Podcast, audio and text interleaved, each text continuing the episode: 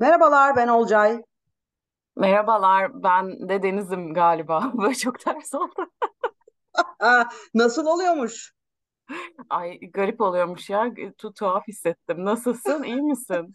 İyiyim ama kaçıncı bölümde olduğumuzu söylemen gerekiyor ve hangi podcast'te e, konuştuğumuzu da söylemen gerekiyor. kal geldi. E, efendim, True Crime Meçhule Giden Gemi podcast serisinin 117 ya da 107. bölümüne hoş geldiniz. 117. 117. Evet, 117 bölümüne hoş geldiniz.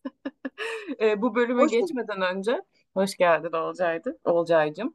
Bu bölüme geçmeden önce yapmak istediğimiz bir şey var. E, goy goy olacak. Evet goy goy yapacağız. Goy goy özel bölüm bu değil arkadaşlar. Onu da bir noktada Evet, yapacağız. Notumuzu aldık merak etmeyin.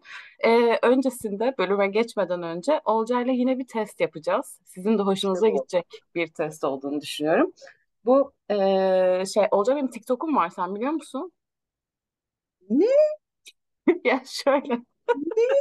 aktif değilim. Dört kişiyi falan Aktif takip ediyorum. Hayır hayır bak. mu var? O Evet. yaşı geçmedik mi abi biz TikTok Ama bir değildi şey yani. söyleyeceğim. TikTok açma nedenim tam olarak şu. e, Ne? senden iyi olmasın. Biliyorsunuz ki Zeynep diye bir arkadaşım var. O da Evet. sevdiğim bir arkadaşım. Ya, senden iyi olmasın tam İzmirli lafı değil mi? Ay evet ya. Değil mi? kullanmazsak. Neyse Zeynep bana işte TikTok'tan şeyler yolluyordu, videolar falan ve merak ediyorum çünkü espri anlayışımız aynı. Bakıyorum böyle işte açmaya çalışırken yönleniyor, açılmıyor, telefon duruyor falan. E, İşte mecburen o yüzden açtım aslında. Beş kişiyi takip ediyorum. Zeynep, Birol, CHP Gençlik, bir tane e, birini daha bir de e, Ebrar Karakurt'u takip ediyorum voleybolcu. Mecburen benim de TikTok açmam gerekecek ya. Of. Evet. E, evet. Neyse efendim. e, bu yüzden Ebrar'ı da takip ettiğim için Ebrar'ın bir tane testine denk geldim ve sana yolladım ama bunu, değil mi? Evet bana yolladım bunu. E, tamam ima etmişim işte anlasaydın yani TikTok'tan bir şey yolladım demek ki açmışım. Ne bileyim abi oradan denk gelmişsindir diye düşündüm. Ben nereden bilebilirim senin böyle garip sevgilerinle ilgilerin olduğunu? Evet o şey e, ne kadar gavatsın testi yapmış ama biz böyle kelimeler kullanmıyoruz. Aa, Sonra hayır takipçiler asla. çünkü yazıyor ben sizi seviyorum ama bu kelimeden hoşlanmadım falan diye. O Bizi yüzden ne ben zannediyorlarsa biz iyi insanlar değiliz arkadaşlar. Sizi böyle tanımadım. Yani bizi tanımıyorsun aslında biliyorsun değil mi? Evet. Neyse Hadi ama başlayalım. tamam ama o kelimeyi ben de sevmiyorum. O yüzden ne kadar toksiksin test yapacağım ve bu podcast'te toksik bir podcast. Biz de toksik insanlarız o yüzden daha uygun. Evet, Tabii ki. Bak e, şimdi izninle bir sana saniye e, şey yapacağım. Sevgili köpeğim Hinata çok havladığı için onu şu anda balkona kapatıyorum. Ama kötü bir e, hayvan annesi değilim. Balkonda bir şey bekletmiyorum söyleyeceğim. çocuğu. Evet evet normalde şey yapmıyoruz. Bazen bize garip yorumlar geliyor. Kötü yorum çok az geliyor. Şimdi Allah var gerçekten çok gelmiyor. Garip Evet. yorumlar olduğunda da eskiden cevap vermiyorduk. Yani çünkü cevap verecek bir şey e, bulamıyorduk. Şimdi e, sevdiğimiz de bir takipçi, yazıştığımız da bir takipçi. Geçen bölümle ilgili bize şey yazmış. İşte e, ben mi çok hastasım bilmiyorum ama işte çiçekle böyle konuşmanız hoş değil. İşte hayvanı orada bıraktınız mı? Yani bir şekilde bilmiyorum benim de alınganlığıma gelmiş olabilir e, bitki düşmanı ve hayvan düşmanı ilan edilmişiz. Buna hem üzüldüm hem biraz sinirlendim. Sonra yorumu silmiş zaten çok şey uzamadı muhabbet ama e, yani o zaman a- yani biz kendimizi hiç tanıtamadık sanırım. Tamam demin şey dedim bununla çelişiyor olmayayım bizi tanımıyorsunuz. Onu o anlamda demediğimi biliyorsunuz. Ama yani e, bazen ironi olduğunu belli etmek için ne yapmamız gerekiyor? Ağır ironi içerir falan mı diyelim? Yani bize hayvan düşmanı diyemezsin arkadaşım. Yani Ya evet bir de böyle her kelimeyi, her cümleyi böyle altında bir şey aramayalım ya.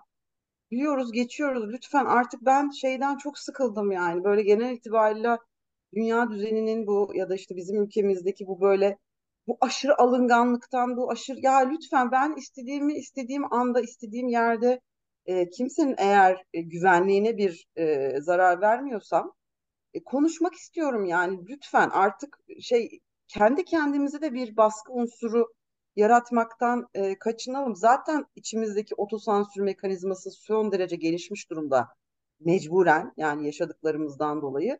Bir de kendi kendimizi böyle sınırlandırırsak hayat e, yaşanılır e, olmaktan çıkar. Alt tarafı 70 verimli yıl yaşayacağız. Ondan sonrası zaten altına işeme yani. Bunun e, bunu bu kadar büyütmeye, bu kadar önem e, e, vermeye gerek yok. Kimse ne hayvanlara ne e, bitkilere ne başka bir canlıya zarar veriyor. Biz ki zaten şey e, muhtemelen birçok insanın yüzde seksenin doksanı düşünmediği en ufak detayları bile düşünüyoruz hayatımızda. Bu da gayet yorucu oluyor. E, lütfen artık ya insanlar genel olarak kendi kendilerini yormasınlar. Ya şöyle bir rahat rahat konuşalım, muhabbet edelim, gülelim, eğlenelim. Başka da bir derdimiz yok yani. Bir de şeyi de eklemek istiyorum. Bu podcast'in bir sponsoru yok. Biz herhangi bir kuruma bağlı değiliz. Bunun nedenlerinden biri sponsorumuz olmak isterseniz tabii ki konuşalım. O ayrı ama bir kuruma gerçekten bağlı olmamanın nedeni rahat rahat konuşabiliyor olmak. Yani bunu da bizim elimizden kimse alamaz. E, rahatsız oluyorsan da dinlemezsin kardeşim. Yapacak hiçbir şey yok. Ha evet. Ya bir de şey hani buradan da yine şeye de gelelim. İşte ya biz de böyle e, bunu gülerek karşılıyoruz. İşte goy goy yapmayın bilmem ne yapmayın. İşte true crime'da kahkaha atılır mı? Ya bundan önce birazcık daha e, sakince ve işte ne denir? E, politik olarak politically correct Evet. diyeceğim açın Google'a bakın. Politik yani doğru işte. altında e, evet şey var internet var. Böyle cevaplar veriyorduk ama artık bu da biraz baymaya başladı. E, burası bizim kendi kendimizi rahatlatma, eğlendirme aracımız. Bizim e, bugüne kadar e, bizi şu kadar kişi dinlesin diye bir beklentimiz yoktu. Biz bu işe başlarken zaten e, ya işte dinleyicilerimiz olsun, biz bir podcastçi olalım falan diye de bir derdimiz yoktu. Bizim tamamen kendi kendimizi eğlendiğimiz bir olaydı. Sizler bizi dinlemeye başladınız. Bizi bırak bırakabilirsiniz yani böyle bir özgürlüğünüz var. Kimse kimseyi tutmuyor. E, tabii tabii. Ee, biz eğleniyoruz, eğlenmeye de devam edeceğiz. Bize eşlik etmek isterseniz her zaman bekleriz. Ama lütfen gereksiz fuzuli, e, enerji çalıcı yorumlar, işte bir şey ya böyle egolarınızı tatmin edecek, edeceğiniz alanlar varsa bunları başka yerlerde yapın. Biz egomuzu tatmin etmeye başlarsak çünkü başka bir e, boyuta geçecek iş. E, hani onu da bir analım. E, Bir sonra de da şey de şey de söylemek istiyorum çok uzatmadan. Ee, ya dinleyicilerimizi zaten burada aşırı seviyoruz. Bunu biliyorsunuz ya. Hepimizle Evet, birebir konuşuyoruz. Kendi hesaplarımızdan da konuşuyoruz. Biz ya böyle tuhaf bir komünite olduk. Yani e, hepimiz tuhaf insanlarız bence. Ama şu evet, şöyle de bir şey var. Biz zaten herkese hitap etmek istemiyoruz. Burası evet. TRT1 değil. TRT1 de herkese hitap etmiyor. Fox değil. İşte anlayın ana akım değil. O yüzden zaten herkesin bizi sevmesi beni çok rahatsız ederdi. Türkiye'de herkesin bizi sevmesi zaten korkunç bir şey olurdu. Öyle söyleyeyim. Zaten istemiyoruz. Kesinlikle. Hadi bakalım. O zaman Haydi. biz şimdi e, eğlenceye devam. E, zaten Hala şey yazarız yani Fuzuli konuşmaların ne zaman bittiğini. Evet evet hala bizden nefret etmiyorsanız, hala dinliyorsanız bakın gidin dedik. Hala gitmediyseniz biraz eğlenelim sonra konumuza geçelim. Ne tamam. kadar toksiksin testi. 9 soru var. Hazır mısın? Uh, tamam hazırım. Bekliyorum. Sevgilimin sevgilimin eve kaçta girdiğine karışmam. Net karışırım. Tamam, 20 puan. Sevgilimin ay Bir bir dakika dakika ben sen de Pardon. cevap vereceksin değil mi? Böyle bana böyle şey gibi Ay seni rezil sorguda. edeceğim. Ee, şey kendi ilişkim için söylüyorum. Evli olduğum için eve kaçta girdiğine karışmam nasıl buraya gelecek. Bana ne Ya istediği ben saatte şey gelsin. E, böyle ulan kaçta gireceksin eve geldin eve falan filan değil ama bir şey saati isterim. Eve kaçta gelinecek? 11 mi? 11 a- artı eksi 5 oynar. 5 dakikadan sonra arıza çıkarırım. Ya takılmam plan, saate yok. planlayamıyor musun onu o kadar deyip böyle aşağılarım. Yani bunu tahmin edemedim mi geç kalacağını falan diye. Evet böyle şeyler yaparım. İkinci sorum. Sevgilimin karşı cinsten yakın arkadaşı olmasına karışmam. Yani olabilir. Tadım kaçtı. Yani olabilir de şimdi benim Tamam de yaşım gereği bilmiyorum ya. Sen Şimdi tercihen yani tercih şansım olsa istemem. evet. Ama varsa da aralarını bozmam. Yani bu ilişkiyi çöpe atmam. Yani onların ilişkisini bozmaya çalışmam. Olmamasını tercih ederim ama yakın kız arkadaş yani. Ha benim yakın erkek arkadaşım var mı? Var iki tane. Ya bak evet öyle oluyor da O ben de yüzden mesela yani şöyle muhtemelen şöyle olur. Ee, karışmam ama ya işte ay ne kadar tatlış ya işte falan deyip ama Altını böyle yavaş yavaş oyarım. Zaten bir zaman sonra yakın arkadaş falan kalmaz. Güzel. Üçüncü soru. Sevgilimin giyimine hiç karışmam. Karışırım tabii ki canım. Ne demek karışmam? Tabii karışacağım. Nerede nasıl giyilmesi gerektiğini bilecek arkadaş benim sevgilim. E tabii canım. Ben de karışırım. Bu arada zaten biz konuşuruz ya şöyle bu işte uygun mu uygun mu derken şey düşünmeyin yani kızılcık şerbeti gibi düşünmeyin şey yani uymuş mu renk uyumu falan diye. Ben de bazen sorarım bu arada çünkü lacivertle siyah karıştırıyorum bazen o yüzden birinin bakması gerekiyor. Yani karışıyoruz buna da karışıyoruz. Tamam. Dördüncü soru. Sevgilimi Evet. kıskanmam. Yo, çok net kıskanırım ya. Bu, bunun tek bir cevabı var ya. Yani ben de kıskanırım tabii ki de. Bunu hızlıca geçiyorum o zaman. Evet, yeni Evet. sorumuz. Sevgilim arkadaşlarıyla bar veya pavyona gidebilir. Pavyon biraz kendi hem cinsleriyle mi gidiyor burada peki? Ben onu şey yapabilir tabii miyim? tabii arkadaşlarıyla. Ha, tam bir barzo ekip yani. Aynen aynen. Şey, sürü 5-6 tane barzo hep beraber Adam. gidecekler. Gitsin be, Yani bara gitsin ne olacak gitsin canım arkadaşlarıyla? gitsin. O, o sonra bana da sirayet eder. Bana döner. Bana karışılmaya başlar. O olmaz onu. Tabii. Gitsin gitsin. Pavyon bir garip geldi ama pavyon ne yapacak ki Pavyona pavyon? yani bilmiyorum. Benimle gidip ben merak ediyorum çünkü pavyona, pavyonun eğlencesi nasıl olduğunu. Okey tamam. Tamam. Altıncı soru. Evet. Sevgilimin sosyal medyasına karışmam, istediğimi takip edebilir veya istediğiyle yorumlaşabilir. O biraz zor. Fark eder Yani misin garip birini takip etse? abi tabii ki yani böyle o liste çünkü hafızamda durur zaten benim.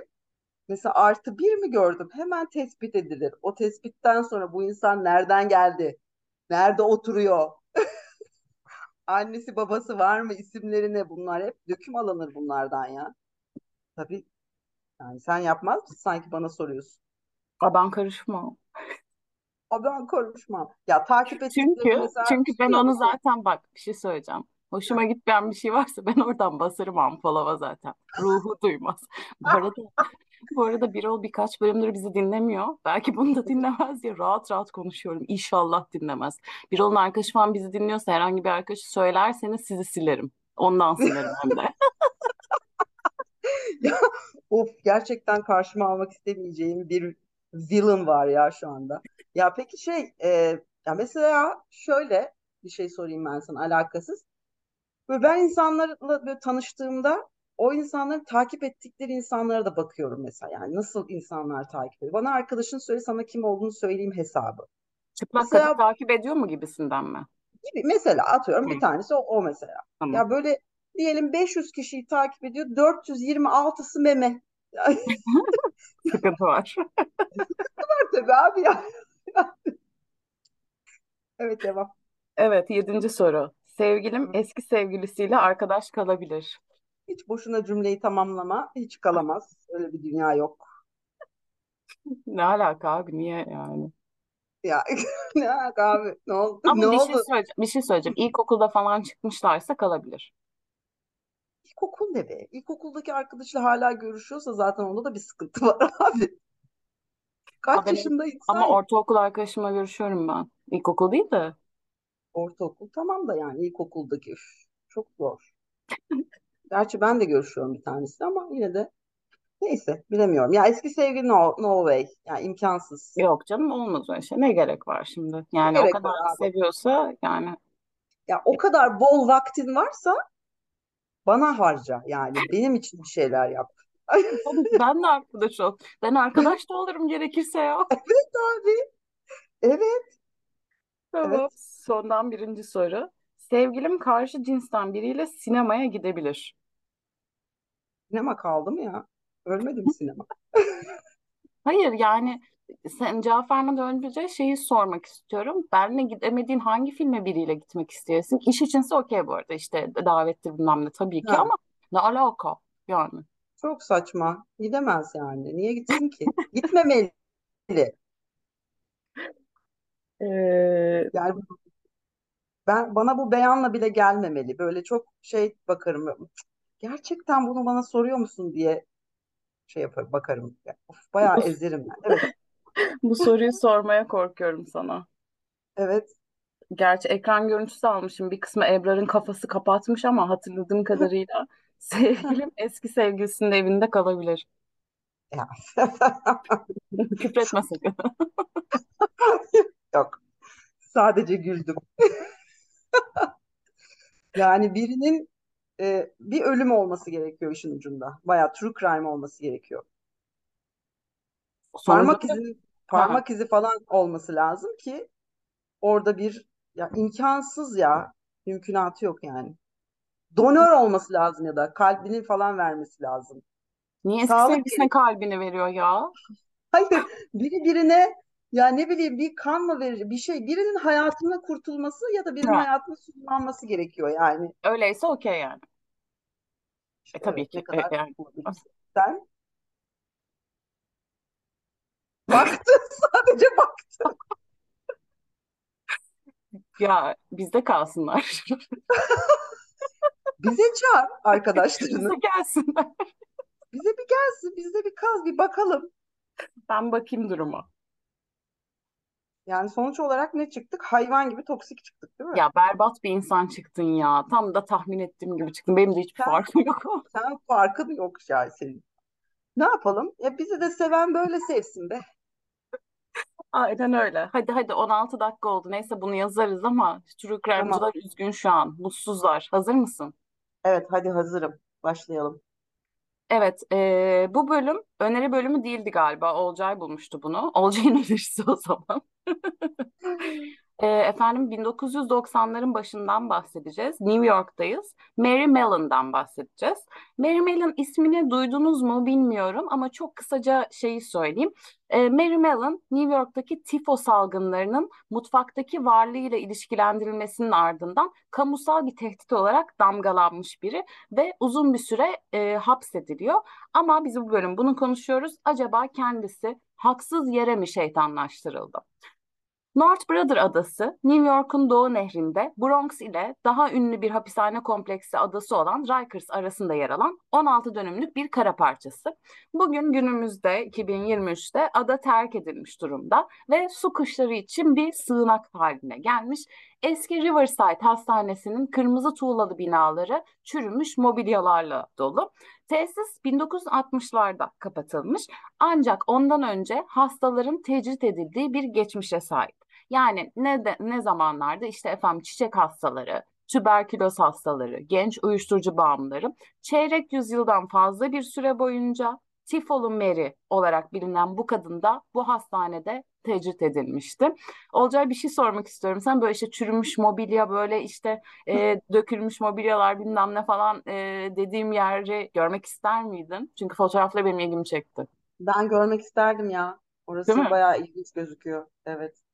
Ee, şeye gitmiş miydin? Heybeliada'daki sanatoryum mu? Yanlış Ay telaffuz ediyor evet, olabilirim. Evet, evet. or- orayı hatırlattı bana bir ya. Orası da Ben çok şey gizemli geliyor bana. evet öyle yerleri görmek e, çok hoşuma gidiyor yani. O çok tuhaf bir e, atmosfer yaratıyor çünkü. Çok garip bir enerjisi oluyor ya o enerjiyi hissediyorsun. Enteresan. Ee, evet efendim. İrlandalı bir göçmen olan Mary Mellon 1907 yılında North Brother adasına ilk geldiğinde 37 yaşındaydı ve diğer hastanedeki mahkumların aksine hiçbir belirti göstermiyordu. Gayet sağlıklı gözüküyordu. Ee, orada tek odalı bir bungalovda tutsak edilmesi ona haksız bir hapis cezası olarak gelmişti. 1909 yılında bu konuyla ilgili bir muhabire şöyle bir demeç vermiş. Hayatımda hiç tifo geçirmedim ve her zaman sağlıklı oldum. Neden ben bir cüzdanlı gibi sürgün edileyim ve tek başıma yanımda sadece bir köpekle yaşamaya mecbur bırakılayım? Bu sorunun cevabı şuydu. Bir evde hizmetli aşçı olarak görev yapan Mary'nin halk sağlığını tehdit ettiği düşünülüyordu. Mary 1906 yazında Long Island'dan Charles Henry Warren adlı bir bankerin ailesi için çalışmaya başlamıştı. Ağustos ayında Warren ailesinin 6 üyesi o yıl Amerika Birleşik Devletleri'nde 13 bin kişinin ölümüne yol açacak olan tifo hastalığına yakalandı. Ancak bu hastalık Oyster Körfezi'nin lüks semtlerinden ziyade gecekondu mahallelerinde daha sık görünüyordu. Kısa bir süre sonra kira gelirinden endişe eden ev sahibi sürpriz salgının kökenini araştırmak üzere bir müfettiş tuttu. George Sapper alışıldık bir dedektif değildi. Eğitimini inşaat mühendisliği üzerine almıştı ama sağlık konusunda da uzmanlaşmıştı. Bu nedenle 1906 yılında Long Island'ı bir ev sahibi tifo salgınının kaynağını bulmakta zorlanınca kendisi bu e, davaya atandı. Kendisi buraya çağrıldı. Ev sahibi Long Island'daki evini o yaz Charles Henry Warren adında bir bankacının ailesine ve hizmetçilerine kiralamıştı. Ağustos ayının sonlarına doğru ise evin 11 sakininden 6'sı tifo hastalığına yakalanmıştı. Araştırmayı yapan kişi tifonun epidemiyolojik seyrini izleme konusunda deneyimli bir inşaat mühendisi olan George Sapper'dı. Evin süt tedariğinin sağlıklı olup olmadığını kontrol etti. Kuyu suyunun kontamine olduğuna dair bir teoriyi test etti. Bazı görüşmeler yaptı. İşte eve giren çıkarlarla görüştü ve bir zaman çizelgesi oluşturdu. Bunun sonucunda da baş şüphelisine ulaştı. Sapper daha önce New York eyalet tarafından hastalık salgınlarını araştırmak üzere işe alınmıştı. Bana salgın savaşçısı derlerdi diye yazmış daha sonra. Kendisi tifonun bir kişinin taşıyıcı olarak görev yapmasıyla yayılabileceğine inanıyordu. Aynı Covid gibi. Long Island'da dikkatini ilk kişi hastalanmadan 3 hafta önce gelen, 3 hafta önce bu eve gelen aşçı Mary Mellon'a odakladı. Sapper, Mellon'ın pazar günleri sık sık şeftali ile dondurma servis ettiğini öğrendi e, pişmemiş yiyeceklerin hastalığa neden olan bir bakteri içerdiğini de e, gayet biliyordu. Bu bakterinin ismi de galiba salmonella'ydı. Yani şey, çiğ bir şey yediğinizde bu bakteri işte e, direkt olarak size karıştığı için içindeki şeyleri, mikrobu alıyor oluyorsunuz. E, pişmiş yemeklerle karşılaştırıldığında bir aşçının ellerini mikroplardan arındırması ve bir aileyi enfekte etmesi için daha iyi bir yol bulunamayacağı sonucunu verdi. Dedektifin keşfedeceği şey farkında olmayan bir taşıyıcının hasta olduğunu bilmeden ya da sadece bir taşıyıcı olduğunu bilmeden nasıl hastalık salgınlarının kaynağı olabileceğini gösterecek ve daha sonra kamu sağlığıyla karşı karşıya geldiğinde kişisel özellik hakkında bir tartışma başlatacaktı. Dedektif Mellon'ın 1900 ve 1907 yılları arasında yazlık evlerinde çalıştıran zengin New Yorkluların listesini tarayarak 22 enfekte kişisinin izini buldu. Tifo biraz önce söylediğim gibi tipik olarak salmonella ile kirlenmiş gıda ve su yoluyla yayılan bakteriyel bir enfeksiyondur. Hastalar eski filmlerde hep gördüğümüz gibi yüksek ateş, ishal ve antibiyotikler geliştirilmeden önce bazen sayıklama ve ölümle sonuçlanan bu hastalığa yakalanabiliyorlardı. O dönemde düzenlenmiş sağlık uygulamaları olmadığından hastalık oldukça yaygındı ve New York birçok salgınla mücadele etmişti. Dedektifin araştırmasının başladığı 1906 yılında New York'ta 639 kişinin tifodan öldüğü bildirilmişti. Ancak daha önce hiçbir salgın tek bir taşıyıcıya bağlanmamıştı. Hele hele hiçbir belirti göstermeyen bir taşıyıcıya. Evet, Soper Mary'nin geçmişini daha derinlemesine araştırmaya karar verdi ve çarpıcı bir model ortaya çıkardı. 1907'de son 10 yılda benim bildiğim kadarıyla 8 aile için çalıştı diye yazıyordu bir yerde. Bunların 7'sinde tifo onu takip etti. Bağlantılı olduğu salgın hastalıklardan her zaman kaçtı. Soper soruşturmaya başladıktan 4 ay sonra Mary Mellon'ı Park Avenue'da bir apartman dairesinde çalışırken buldu. Daha sonra tarif ettiği 37 yaşındaki İrlandalı aşçı 1.80 boyunda, sarışın, açık mavi gözlü, sağlıklı bir ten rengine sahip ve belirgin, sert bir ağız ve çene yapısına sahipti. Stopper, Mart 1907'de Mary'nin yeni işvereninin Park Avenue'daki evine geldi ve ona tifo yaydığını söyledi. Ondan dışkı, idrar ve kan örnekleri istedi kadından. Kendini gayet iyi hisseden ve muhtemelen o zamanın bilim insanları için yeni bir kavram olan sağlıklı enfeksiyon taşıyıcıları kavramını daha önce hiç duymamış Mary, Soper'ın beyanını saçma bularak bunu reddetti ve adamı bir çatalla kovalayarak evden gönderdi. Hayal kırıklığına uğrayan Soper, araştırma notlarını şehir sağlık yetkililerine götürdü. Daha sonra hijyen ve halk sağlığının gelecek vadeden savunucularından Dr. Josephine Baker, Mellon'ı numune vermeye ikna etmek için göre görevlendirmiş görevlendirilmiş. Ancak Mary onu da kovalamıştı. E, babası tifodan ölen bu doktor yani Josephine Baker daha sonra önleyici tıbbı teşvik etmeyi kendine misyon edinmişti. Ve hatta halk sağlığı alanında doktora yapan da ilk kadın olmuştu kendisi. Baker daha sonra bize güvene, güvenememesi Mary'nin kendi trajedisiydi diye yazmış. Sonunda Mellon, Baker ve beş polis tarafından bir hastaneye götürüldü zorla ve burada neredeyse başarılı bir kaçış girişiminin de ardından yapılan testler sonucunda tifoya neden olan bir bakteri olan salmonella taşıyıcısı olarak pozitif test edildi. Bu daha sonra başka testlerle de doğrulanacaktı. Riverside Hastanesi arazisindeki küçük bir evde karantinaya alındı kendisi. Tesis Bronx açıklarında küçük bir kara parçası olan North Brother adasında izole edilmişti denizin de başta söylediği gibi. Mellon'un kendisinde tifo belirtileri yoktu ve hastalığı yayabileceğine de inanmıyordu. Muhtemelen taşıyıcı olmanın ne anlama geldiğini de hiçbir zaman anlamamıştı.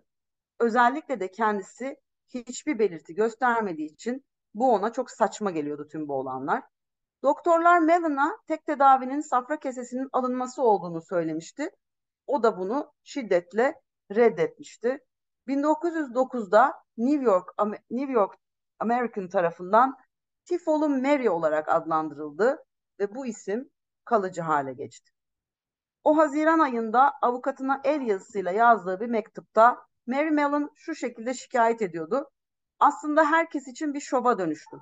Stajyerler bile beni görmeye gelmek ve zaten tüm dünya tarafından bilinen gerçekleri sormak zorunda kaldılar. Tüberküloz hastaları işte orada kaçırılan kadın diye beni gösteriyorlardı diye yazmış. Herkes onun hapsedilmesini adil ya da gerekli bulmuyordu ama 1909'da Science dergisine yazılan bir makalede insanların tahminen yüzde dördünün tifo enfeksiyonundan kurtulduktan sonra vücutlarında bakteri barındırmaya devam ettiğini ve bunun da onları yeni salgınların olası kaynağı haline getirdiği yazıyor. Bu yüzden şöyle diyorlardı. Şu anda New York eyaletinde muhtemelen 506 kişi var bu, e, bu ihtimale sahip yani enfeksiyonu yayabilecek.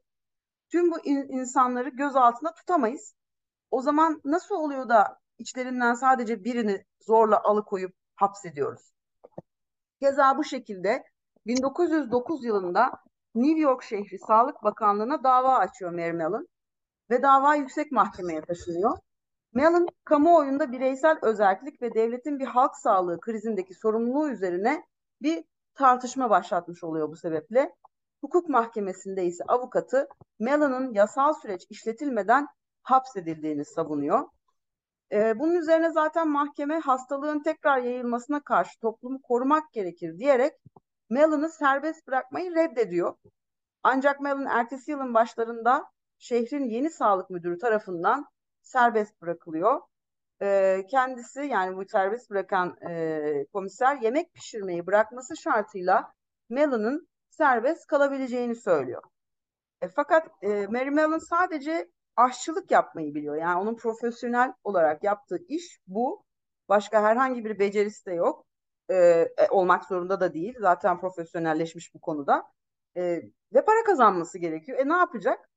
Herhangi bir tehlike oluşturduğuna inanmıyor bir kere Mary zaten en başından beri. Ve gidip New York ve New Jersey'deki eski işine geri dönüyor. Bir otel, bir Broadway restoranı, bir spa ve bir pansiyon için yemek hazırlamaya başlıyor. 1915'te bir doğum evinde tifo salgını 25 kişiyi hasta edince e, Soper bizim e, dedektifimiz, hastalık salgın dedektifi Soper yine soruşturmaya çağrılıyor ve bu kez Bayan Brown adındaki aşçının Mary Mellon olduğu anlaşılıyor. Kamuoyu bu kez tifolu Mary'e ateş püskürüyor. Bir muhabir onu yürüyen bir tifo fabrikası diye adlandırıyor. E, Mellon kalıcı olarak North Brother adasına geri gönderiliyor bunun üzerine. Günlerini okuyarak ve laboratuvarda çalışarak tıbbi testler hazırlayarak geçiriyor. E, bunu ve çeyrek asır sürüyor bu karantina çeyrek asır süren karantinanın ardından 1938 yılında felç geçirip hayatını kaybediyor.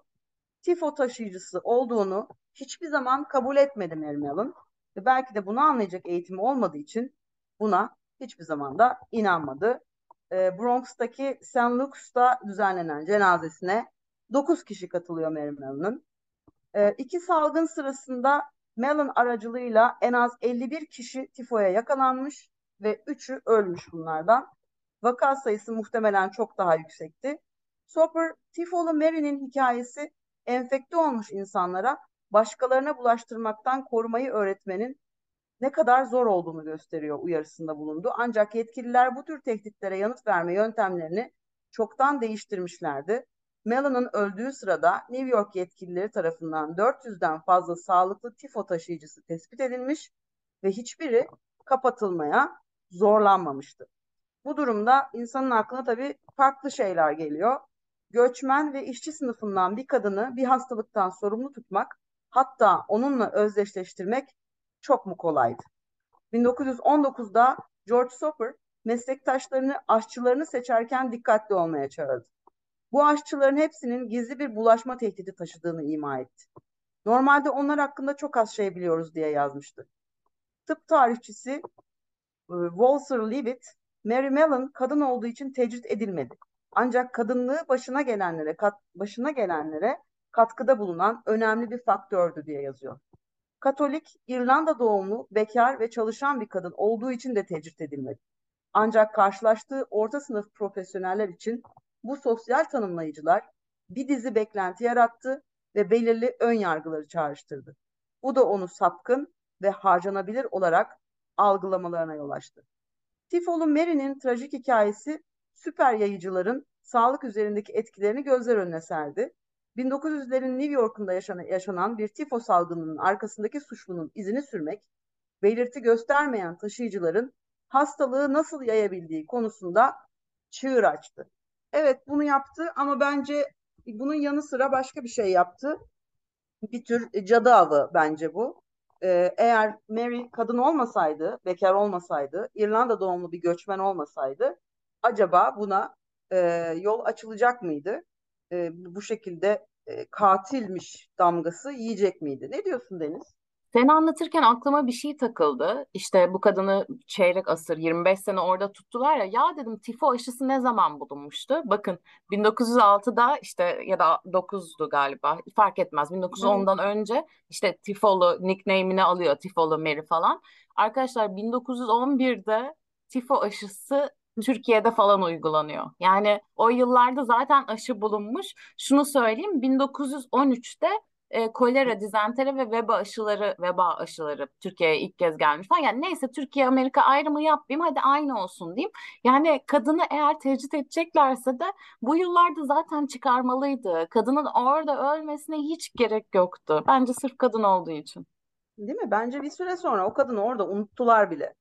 Evet evet Akıllarına bile evet gelmedi yani evet orada evet. birilerinin varlığı. Hapishanede olsa yine kayıtlarda falan insanların önüne çıkar. Orada bir adada tecrit edilmiş halde onu orada tuttular ve bu çok çok inanılmaz bir hikaye bence. Yani biraz böyle e, Covid'in uluslararası pandemi statüsünü kaybettiği zamanda da bunu e, şey analım istedim bir yandan. E, bu tamamen bence bu kadının e, sosyoekonomik statüsünün düşük olmasından kaynaklı bir olay. Bu arada bir tane görsel var. Onu da paylaşırız aslında Deniz. Ee, ya çok hoş hazırlanmış bir şey aslında yani hani Mary adına iyi ve olumlu bir görsel değil de e, bir tane şeyin ocağın başında tavanın başında bir aşçı kadın yumurta kırıyormuş gibi gözüküyor ama yumurtalar kuru kafa şeklinde e, ya bayağı böyle şey ne bileyim e, başarılı hazırlanmış bence kötü anlamda başarılı hazırlanmış bir görsel. Yani böyle bir e, vaka var ortada. Kurban mı katil mi? Artık ona da siz karar verin diyorum. Bir de şeyi de ekliyorum. Sadece kadın olduğu için değil, onu söylemek yanlış olur. Ee, ama mesela bunun yayan o evdeki zengin adamlardan biri olsaydı hasta olanları kapatırlardı. Hasta olanı zaten kapatırsın. Okey, buna karşı gelmiyorum ama zengini asla kapatmazlardı oraya. Tabii ki öyle, tabii ki yani. İşte zaten en e, kötü tarafı bu olay olayın. Şeylerde falan da hep diyoruz ya işte çocuk e, kaçırılma ya da e, çocuk katili meselelerinde işte sarışın, beyaz tenli, mavi gözlü çocuk e, ne kadar böyle önemseniyor ve işte her taraf yayılıyor, global bir şey alıyor hatta. Ama e, bir işte ne bileyim zenci çocuğu e, kaybolduğunda o kadar yani tırnak içinde sükse yaratmıyor ya da işte ilgi çekmiyor. E, bunlar böyle şey e, hayatta insana değer, verilen değeri anlatıyor. E, evet yani bu kadar hikayemiz. Evet işte sınavlarda falan tifo ile ilgili bir şey gelirse de öğrenmiş oldunuz arkadaşlar. Ee, öyle. Görüşmek üzere. Sağ olun. genel kültür. Görüşmek üzere, hoşça kalın.